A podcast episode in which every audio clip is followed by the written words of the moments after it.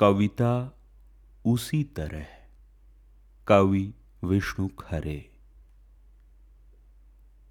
कुछ ऐसा है कि मैं अकेली औरतों और अकेले बच्चों को ज़मीन पर बैठे खाना खाते नहीं देख सकता। पता नहीं क्यों मैं एक अनाम उदासी और दुख से घिर जाता हूँ। जबकि वे चुपचाप निवाले तोड़ते हुए या कौर बनाते।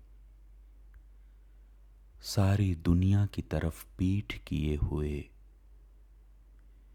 एक अनाम दिशा में तकते, जाने क्या सोचते अपना पेट भरते हैं।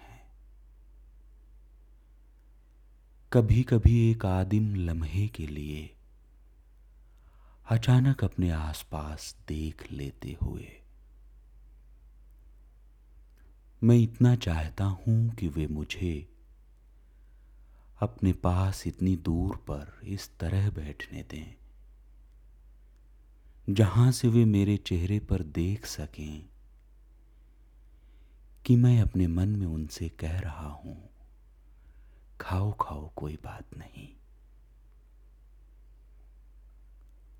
लेकिन मुझे मालूम है कि ऐसी किसी भी हरकत से शांति से खाने की उनकी एकांत लय में विघ्न पड़ेगा। और वे आधे पेट ही उठ जाएँगे। इसलिए मैं खुद को इसी भरम से बहलाकर चला आता हूँ कि जहाँ ऐसी अकेली औरतें, ऐसे अकेले बच्चे अपनी उस जून की कठिन रोटी खा रहे होते हैं।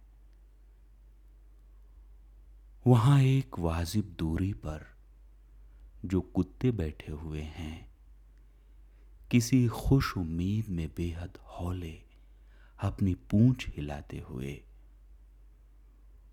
उनमें मैं भी शामिल हूँ। अपनी वह बात कुछ उसी तरह कह सकने के लिए।